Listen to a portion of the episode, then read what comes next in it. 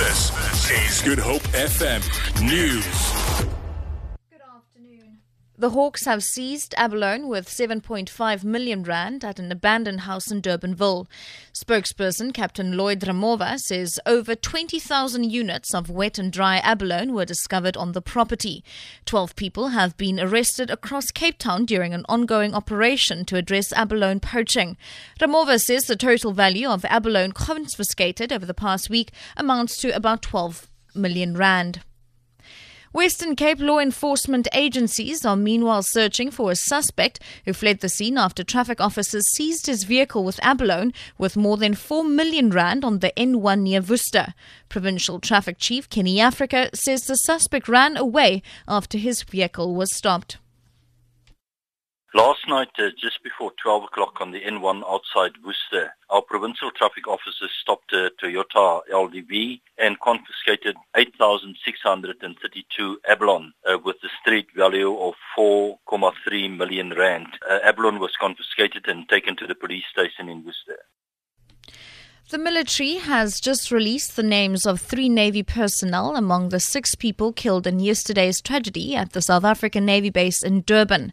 They were 41 year old leading seaman Amrithal Totara Ramdin of the Bluff in Durban, 26 year old able seaman Francois Mandel of George in the Western Cape, and 21 year old seaman Henry Terborg of Brackenfell in the Western Cape. They died after inhaling toxic gas fumes while attempting to rescue three public works contract employees working underground who also succumbed to the gas. The names of these three are yet to be released. Public Works spokesperson Thami Mchunu has more. The workers who work for the service provider of the department inhaled methane gas at a facility at the naval base. That is the main cause of the death of the six people who perished yesterday. The departments that are concerned in the process of getting hold of the relatives and the next of kin to inform them about this uh, tragedy. The city of Cape Town says its fiber optic network has connected more than 1 million people to the internet.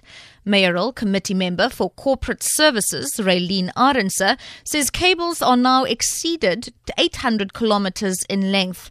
Arendse says fiber optic cabling has also connected building, bus stations, and cameras. She says many of the city's buildings are also public Wi Fi zones. We see digital inclusion as a basic service. The digital age presents enormous opportunities for the development of individuals and communities to improve their quality of life. Currently, about 200,000 people make use of the Wi Fi zones each month to connect to the internet. And finally, the APC has embarked on a month long program to commemorate the life of PAC founder Robert Sobukwe.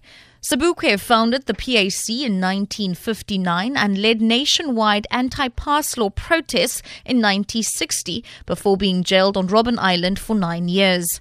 APC leader Themba Godi was speaking at an event in Khayelitsha to honor Sobukwe. The leadership we have today has fallen far short in terms of being true to our people, in terms of being honest, in terms of putting the people first and not their own personal interests.